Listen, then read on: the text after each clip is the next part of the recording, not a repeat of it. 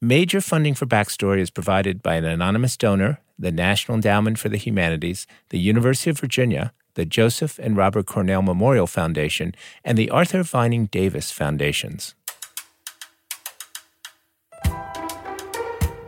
From Virginia Humanities, this is Backstory. Welcome to Backstory, the show that explains the history behind today's headlines. I'm Nathan Connolly. I'm Brian Balogh. And I'm Ed Ayers. If you're new to the podcast, Nathan, Brian, our colleague Joanne Freeman, and I are all historians. And each week we explore the history of a topic that's in the news. Brian and Ed, I'm going to start off today with some old time recipes. I talked to a historian named David Courtwright recently. He was doing some archival research a while back and happened to thumb through some 19th century cookbooks. He noticed something a little odd what you discover right away is that they're not just about how you bake the beans or, or, or, how you make the pork chops. There's always a section of medical recipes in the back. Now, some of these 19th century home cures might sound pretty familiar. Think about your grandmother's chicken soup for a cold, for instance, or herbal tea to settle an upset stomach. Whatever your home cure is, there's one ingredient Courtwright mentioned that is not on the menu today. Often, they would contain opium as one of the ingredients. Throughout the 19th century, the U.S. imported boatloads of opium from Turkey. Medical opium was perfectly legal and easy to get. People could buy, in many places, they could, they could buy opium just over the counter. In an age with few effective medications, opium was marketed as a relief for almost every condition under the sun. Harper's Weekly called it the poor child's nurse it was used to soothe teething babies or a child's hacking cough. It also took the edge off migraines and menstrual cramps. It relieved insomnia and what was then called melancholy. Courtwright says even an unpleasant side effect of the drug, constipation, became a selling point. People suffered terribly from diarrhea and dysentery, and opium constipates. It, alleviates the symptoms of these diseases. It brings relief. It allows people to rest and, and quit dehydrating. Opium didn't just suddenly appear in the 19th century. It's been in mankind's medicine cabinet for thousands of years.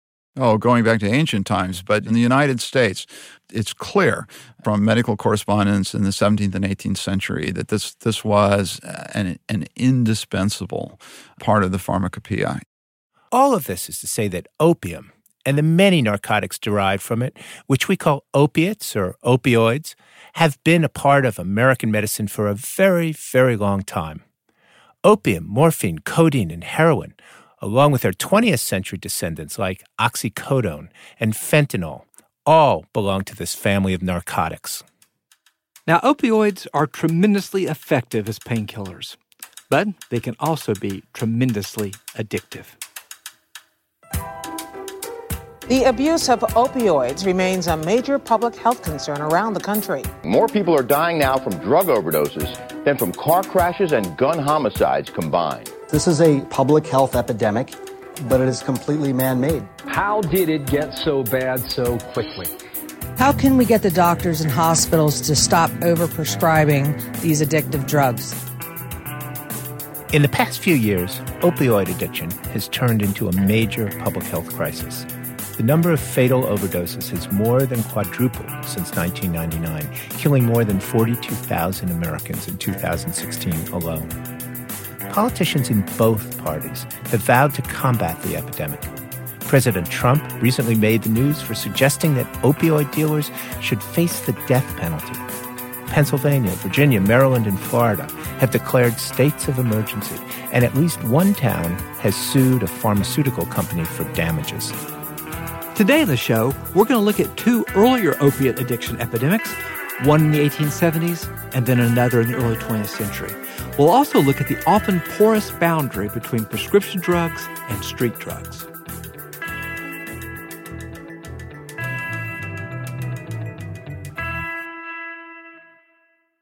First, I want to return to my conversation with David Courtwright. He talked about cookbooks, sure, but also about the role of doctors in opiate addiction. Courtwright says there was a sudden spike in opiate use after the Civil War. Per capita use tripled between the 1870s and 1890s. It was, in fact, the country's first medical addiction crisis, and it's easy to find the cause. Well, in two words, morphine injection. Morphine was one of the first opiates. When injected into a patient's bloodstream, it was much more powerful than opium pills or powders. And thanks to the spread of syringes, morphine soon flowed into wide use. In 1860, most American physicians did not have a hypodermic syringe or know how to use it. By 1880, virtually all of them did. Wow. That's the difference and they used it as a kind of magic wand for the treatment of pain. There are many, many cases where there wasn't much they could do to get at the underlying cause of the disease. But here at last was something that would alleviate the pain, bring sleep, um, soothe the patient, and they used it. Now, for as long as Americans had been using opiates, there had always been some patients who became addicted. And Nathan, there are certainly a lot of people in pain in the 19th century. I know that during the Civil War, Army doctors passed out opium and morphine pills to wounded soldiers, so that after the war, many veterans were addicted, so much so that opiate addiction was sometimes called the Army disease. That's right, Ed. A lot of people were in pain. Courtwright says in the years after the war, soldiers weren't the only ones who struggled with morphine addiction by the 1870s and 1880s, the vast majority, say 60, 70%, of addicts in the United States, reported by pharmacists and physicians, were female. Female. Right. Women were doctors' best customers. The, the mm. majority of patients doctors saw in the late 19th century were female, and they suffered from a set of um, conditions such as dysmenorrhea or um, painful um, childbirth that men did not experience. So there, to say it simply, there were more ways to become addicted if you were female. And were they using the word addiction in the medical publications or in the kind of common language about these kinds of concerns? No, that's that's actually a very interesting question. Uh, trying to figure out the terminology of addiction in the 19th century is like trying to nail jelly to the wall. morphine, eating, morphine ism, okay. habit was extremely common. So one often reads of the opium habit or the morphine habit. Addiction does not really become common until the 1910s and 1920s. So you'll you'll pick up a medical journal in say 1925, and it's about addiction. Uh, you pick up one in 1875, and it's about the opium habit or the morphine habit. Now I have to imagine that that race also had something to do in determining who, who the typical addict might be uh, when it, when it concerned opiates. Is that fair to say? It's fair to say if you can join race and economics. Mm-hmm if you put the question this way, which racial group in the United States in 1900 had the lowest rate of narcotic addiction? The answer is African Americans. Mm-hmm. Uh, the majority of African Americans were poor and they didn't have access to regular medical care in, in many mm. cases. And while that may not have been good for them in some respects, it did ironically confer a certain immunity against medical addiction. Mm-hmm. Uh, narcotic addiction was primarily a white and a Chinese problem. Chinese, because of course many of the indentured uh, Chinese laborers were opium smokers. Right. So you've painted a pretty stark picture here where you have the arrival of kind of hypodermic applications of opium with white women, it sounds like, being the predominant abusers of the medication by the time you get to the 1870s and 1880s. Well, I wouldn't necessarily say abusers. I mean, remember okay. these are these are people who are basically sick. They have chronic conditions of one kind or another. They didn't all become addicted. Some of them simply took opiates for a brief period of time and then got better and quit taking mm-hmm. the drug and they were fine. Others continued taking the drug and they, they became addicts. To, to apply the word abuse to that, um, th- these were people who wandered into a trap. Did these doctors notice that some of their patients had become dependent on morphine?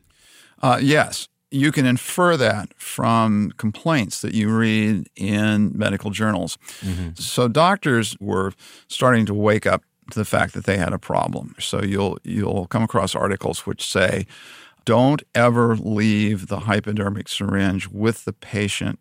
Mm. Uh, try to disguise the medication so that should a person have surgery or, or have some other kind of long term recovery, they might become physically dependent on a narcotic.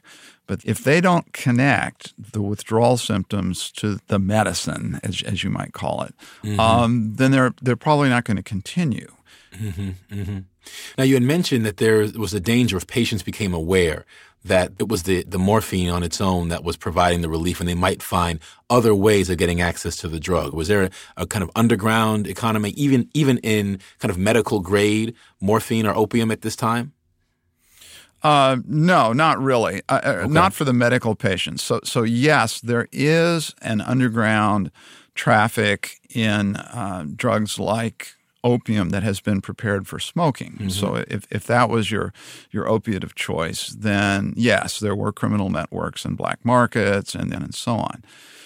But if you're a 45 year old white woman who realizes that, that you have a problem, then what you're going to do is you're going to seek out an accommodating pharmacist or physician. There are plenty of people who will be willing to provide you with the drug because the truth is that there's no steadier customer than an addict. Mm-hmm. You might have an old prescription, which a pharmacist will sort of wink and nod and continue to to honor that old prescription, even though right. it's tattered and it's it's falling to pieces and it's yellow with age. But they'll go ahead and continue to fill the prescription. So, as a rule, medical addicts in the 1870s and 1890s did not yet have to resort to the black market. And it's very interesting what does not happen. In the late 19th century, no one is particularly interested in throwing Civil War veterans or sick old ladies into prison. Right. There's no drug war. Um, Chinese opium smokers and members of the white underworld, such as gamblers and prostitutes, who also took up the practice of, of smoking opium in the, at the very end of the 1860s and into the 1870s. Those people were worthy of contempt. Huh. Now, there's a law that's passed by Congress in 1909, the Opium Exclusion Act.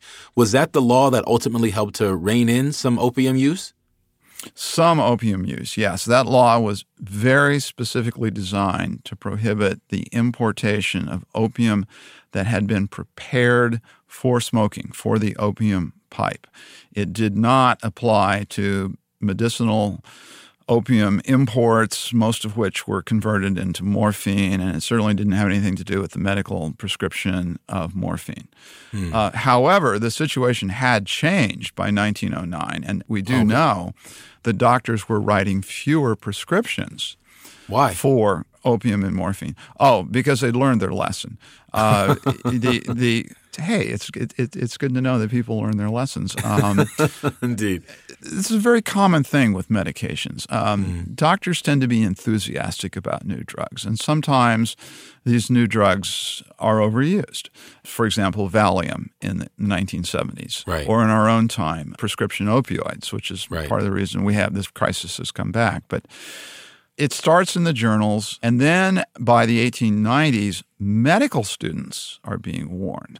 Okay. I remember reading uh, one source where a doctor is complaining that medical students today have been so thoroughly warned about the uh, dangers of narcotic administration that patients are suffering the agonies of hell uh, for want of an eighth of a grain of morphine. Mm you know, this this critic thought the pendulum had actually swung too far in the other right. direction. That, right. that, too many doctors had become wary. Uh, word was out in the medical profession, and the newer generations of physicians were more circumspect in their prescribing. Not only that, but they had other things that they could prescribe. I mean, the most obvious ex- example is aspirin, right. which became commercially available in 1899 so if somebody shows up with aches and pains, rather than give them laudanum or opium or even morphine, uh, prescribe aspirin. Are there any lessons we can draw from the 19th century opioid crisis that might inform how we approach the current crisis? Well, the most obvious lesson is that uh, physicians are educable. They were able to bring peer pressure to bear if one looks at the medical literature, this, this is years before the federal government gets around to passing legislation. There's a kind of self criticism and internal indictment that's going on. Uh, doctors who shoot first and ask questions later are lazy, they're incompetent, they're behind the times. Right. They're, they're bad doctors. Bad doctors can kill you, and other mm-hmm. doctors are saying that in the uh, medical literature of the late 19th century. And so the, there's a kind of shaming that's going on.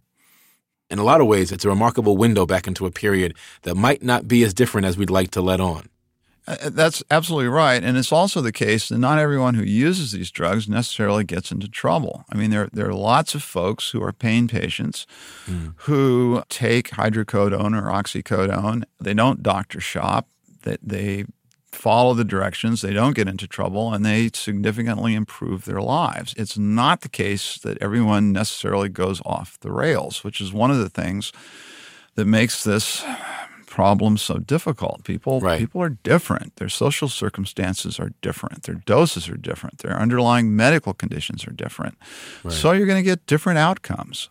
That's the way the world is. Mm-hmm. But mm-hmm. we do know, unfortunately, we do know that a significant minority of people who are prescribed powerful prescription opioids do develop serious problems. That was right. the case in the late 19th century. It is the case, unfortunately, in the early 21st century as well.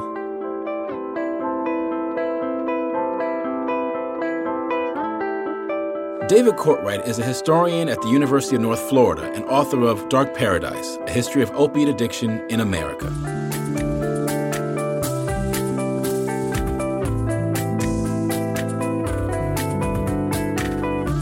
Time to take a short break. When we get back, we'll hear about the role of the South in creating products that many people discovered they just couldn't live without. But first, a word from today's sponsor. We're back, talking about the history of addiction in America. Talking to David Courtwright, I was struck by how many of the addicts in the late 19th century, indeed the vast majority, were upper and middle class white women. And I later learned that most of them were from the South.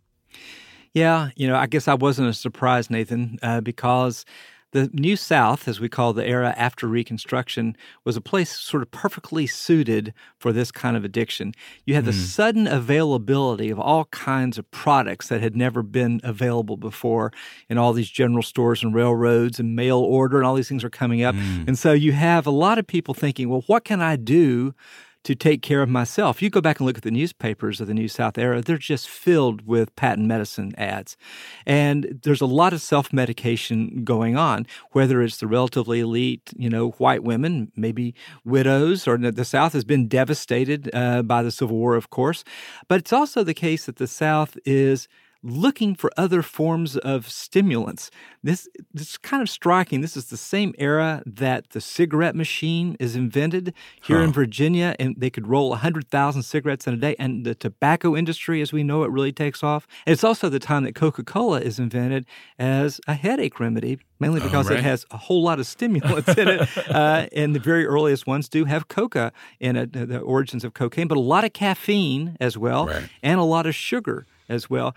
Mm. At the same time, this is all happening. The South is also the place that institutes prohibition earlier than the rest of the country. It's partly because of the religious tradition, but it's also because the sudden prevalence of alcohol in these potent, new, mass produced, and mass distributed forms are also a new threat. Well, and what strikes me about what you said, much of which I'd never thought about it, is the stark division between what turns out to be illegal eventually in the early 20th century and what turns out to be the most legitimate and important business of the South across the 20th century. And, and the, the, the line is really pretty blurry in terms of actual physical addiction by the tune of modern science. And, and, what they have in common, Brian, is that you know cigarettes and Coca Cola, but also you know alcohol, are on a continuum with morphine of degrees right. of addiction.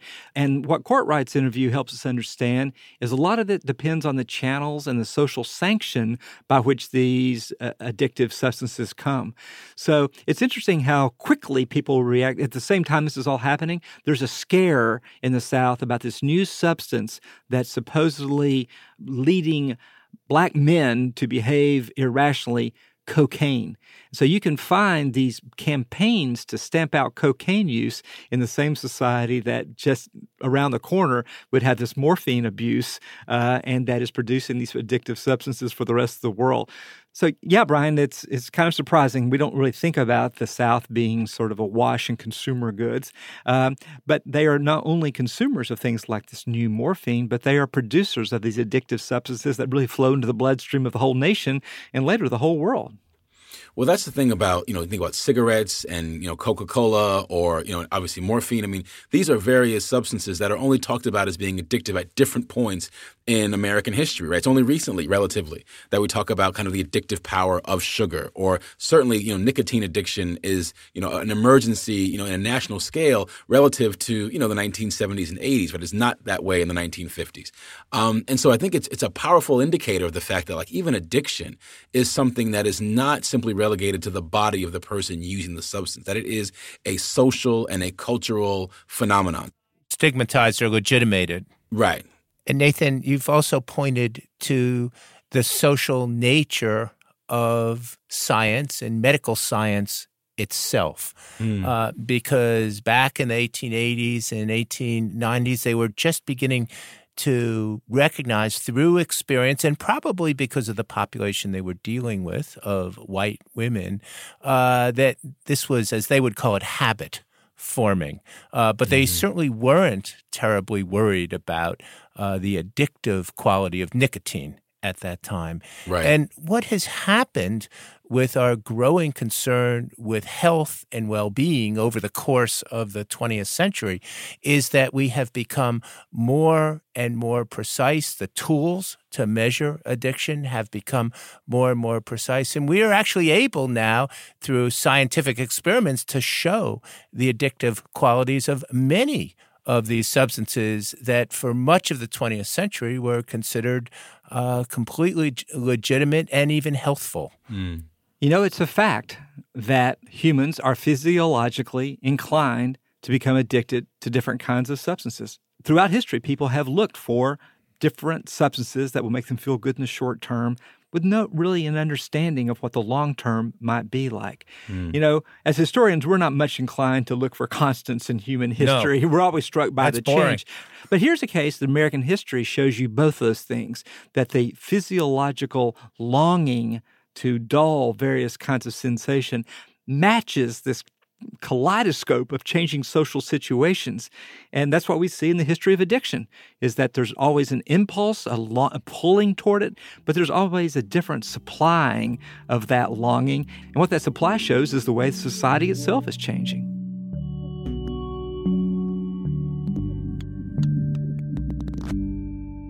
it's time for another break when we get back the creation of the 20th century junkie.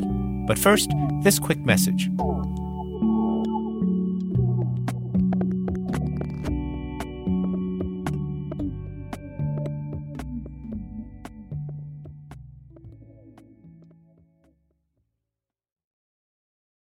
We're back. Earlier, we talked about how doctors were the source of opiate addiction in the late 19th century. As we mentioned, this was before there was a clear understanding of the physiology of addiction. And that's reflected in the language of the time. Addicts simply had opium or morphine habits. But that changed in the early 20th century when addiction became criminalized over fears of recreational drug use. People once thought to have habits now became known as junkies. In the 1920s, a Philadelphia hospital opened a narcotics ward for recovering addicts. The patients were monitored while they suffered through withdrawal from morphine and other drugs. Once those symptoms stopped, the addicts were pronounced cured and sent home. Historian Carolyn Jean Acker reconstructed the lives of several hundred of these patients. One of them was a fellow she calls James Martin. He was a working class white man who lived in New York City, near Chinatown. In 1908, the then 21 year old Martin went on a double date that changed his life. He wanted to impress the people he was with, and so he said, I know where there's an opium den, let's go smoke some. And he found it made him feel really good. So he started going back and back. But in 1909, just a year after Martin developed this habit, the federal government banned the importation of what it called smoking opium. The law deliberately targeted recreational use of the drug. It did not ban opium or morphine used in medicine. So, for someone like James Martin, he had become addicted to opium, and suddenly he had no access to it. But guess what was pretty easy to get on the street in those days? At pharmacies, still completely legally sold, except in a few localities, heroin. So he began sniffing heroin as a substitute for the opium. James Martin changed his drug use behavior in specific response to the passage of legislation. Heroin, an opioid derived from morphine, didn't start out as a street drug. It started out as a pharmaceutical drug. The German company Bayer developed heroin in the 1890s and sold it over the counter as a cough suppressant. The American Medical Association approved heroin for general use in 1906 and urged doctors to prescribe it instead of morphine, believing it to be less addictive. Physicians gave it to both children and adults.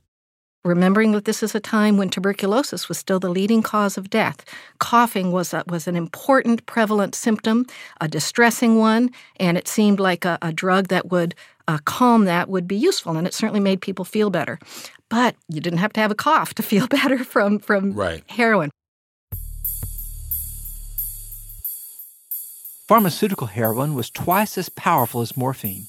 And though Bayer promoted it as a safer, non addictive substitute for morphine, heroin was even more addictive.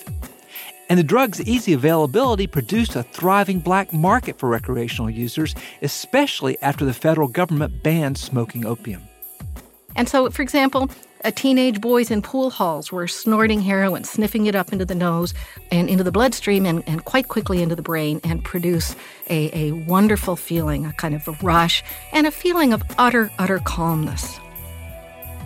So this pattern of use was, was spreading. It was popular. It was causing alarm. And Congress responded to that alarm with a landmark law known as the Harrison Narcotic Act of 1914. And this act outlawed the non medical use of a set of drugs, including morphine, heroin, and cocaine. And again, this was targeted specifically at use associated with entertainment districts and uh, largely working class neighborhoods. Um, optimists believed that you simply keep the drugs from being imported and no one can get them, and the drug use problem will disappear. We've banned this, the problem's going to go away. But it quickly became evident that the problem wasn't, in fact, going away. In the 1920s, a physician named Lawrence Kolb tried to figure out why banning drugs didn't seem to eliminate drug use. He classified addicts into two types. And the main distinction was people, he, he really used the term innocent people who accidentally became addicted because they had mm. chronic pain, their physician right. was prescribing it for them, and they were becoming addicted. And Kolb had complete sympathy for them and felt they just deserved support. And maybe even it, it made sense for them to have a, a doctor managed continuing supply of, of morphine. In other words, medical addicts. So that's type 1. But the main category he singled out was what he called type 2. And these were people who started using the drug for pleasure and became addicted. It was never any a uh, medical issue at all, as far as he was concerned, that, that drove them to the use. But he believed that the people who became heroin addicts were born with a certain kind of vulnerability that hmm. made them susceptible to having a just much more powerful response when they encountered heroin and then sliding into addiction. So, given given Kolb's categories, you might say that James Martin is more of a type two user.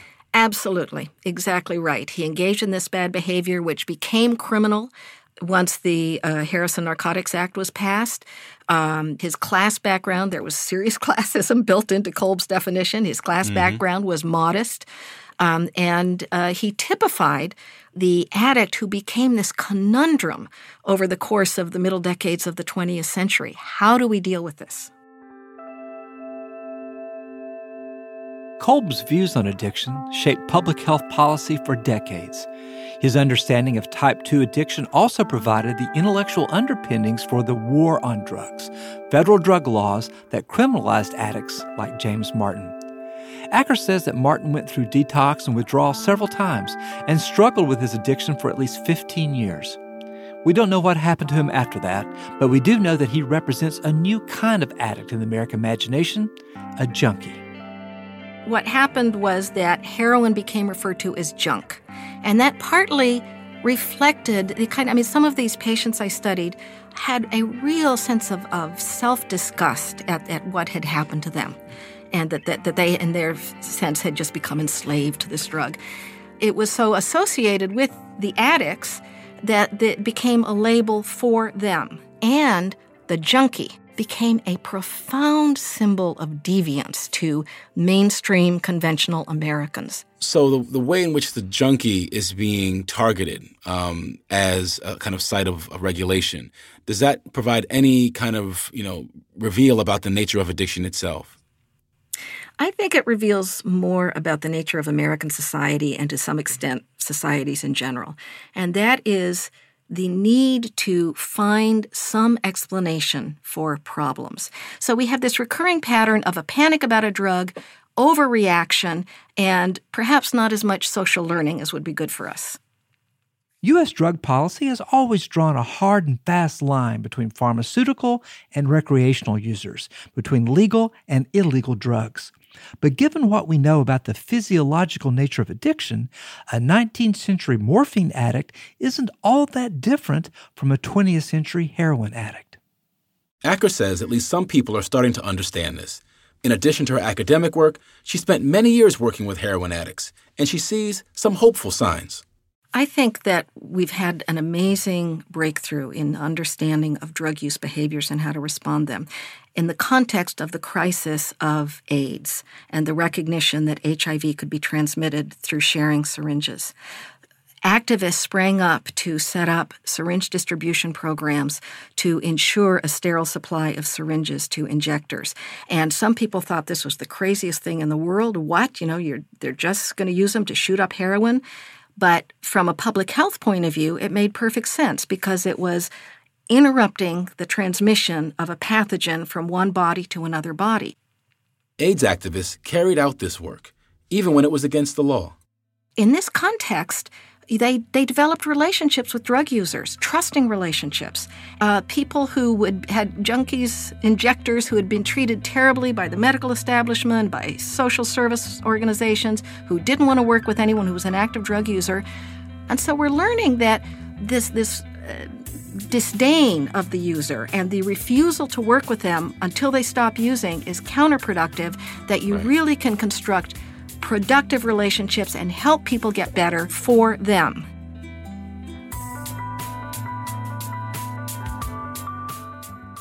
Carolyn Jean Acker is professor emerita of history at Carnegie Mellon University and author of Creating the American Junkie Addiction Research in the Classic Era of Narcotic Control.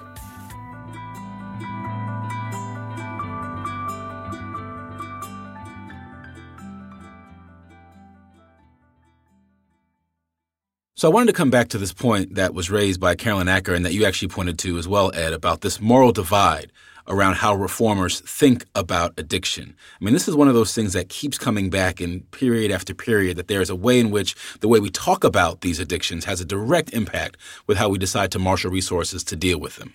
Yeah, Nathan, I'm actually struck by once policymakers decide who is the object of their attention, then they decide what words they're going to use. If it's people that you right. think are drug abusers for some fault that's their own, then there's a war on drugs. It's their responsibility to just say no. If, on the other hand, these are people that you think of as victims in some ways, as people who have been lured into drug abuse, then they deserve treatment.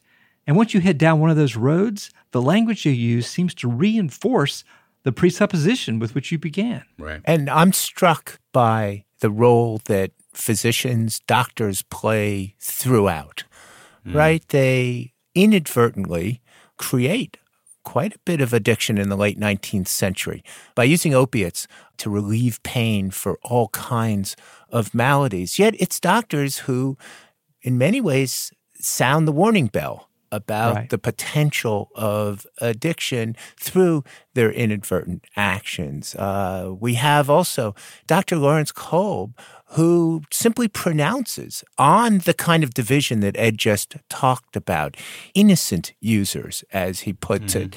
Uh, and then we have those bad people, the pleasure seekers, who are using the same drugs, uh, but somehow it's their own fault. And and what we see again and again is that these distinctions just don't hold up over time. Yet we keep repeating them and reinforcing them. In spite of the role that doctors play, one could argue that they're not the be all and end all of the problem, nor the only ones who could kind of level a solution here, right? I mean, if you think about the larger policy atmosphere around the current crisis, doctors can certainly try to decrease the volume of opioids in circulation. But it sounds like there really is a kind of cultural question and really a historical question that we need to be able to speak to here, which is how exactly do we establish and create a sense of social responsibility around addiction and drug use? Like what kind of political institutions or conversations have to happen to change the way that we respond as a society to this problem? Nathan, I don't disagree with what you just said. I, I do want to complicate it a little bit. I I do believe that a century of scientific research into the physiology of addiction has lent some real authority to treatment plans and approaches that are really quite different than lock them up and throw away the key. Right. Uh, and and I do think that has had an impact on giving policymakers different options in how to treat the problem of addiction. Now, whether they take advantage of that, that's another matter. You can't argue with the science. I would only argue for more social science. Certainly, the disempowerment and poverty in rural America has been part of the ongoing and developing narrative about the opioid crisis in America. You know, one could argue that there is even a racial divide in terms of how we think about rural and urban drug use.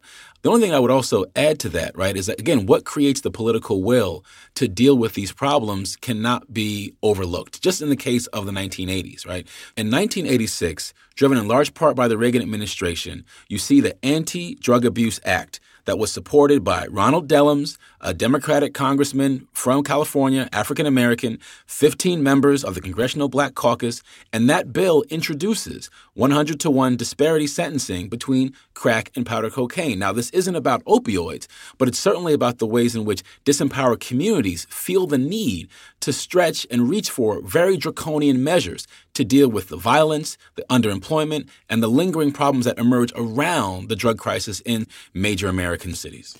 You know, it's hard to find a silver lining to this very sad story, which has ravaged so many lives over such a long period of time.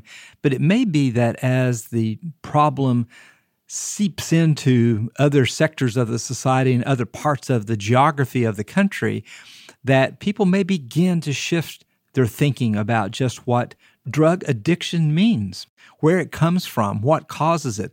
And it, the less that it's identified with any particular ethnicity or any particular geography, it seems to be a problem maybe that the whole country needs to mobilize against. I actually think as more and more families experience uh, with a relative or a friend uh, the inadvertent addiction that can occur from using these very powerful drugs, even when prescribed by a doctor, they will adopt what I would call a much more forgiving attitude towards what we need to do about these addictions.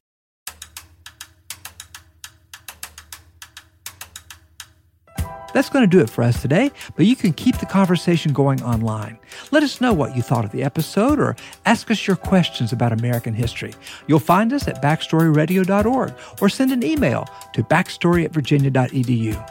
We're also on Facebook, Tumblr, and Twitter at Backstory Radio. And if you like the show, feel free to review it in Apple Podcast. Whatever you do, don't be a stranger. This episode of Backstory was produced by Andrew Parsons, Bridget McCarthy, Nina Earnest, Emily Gadek, and Ramona Martinez. Our senior producer is David Stenhouse. Jamal Milner is our technical director, Diana Williams is our digital editor, and Joey Thompson is our researcher.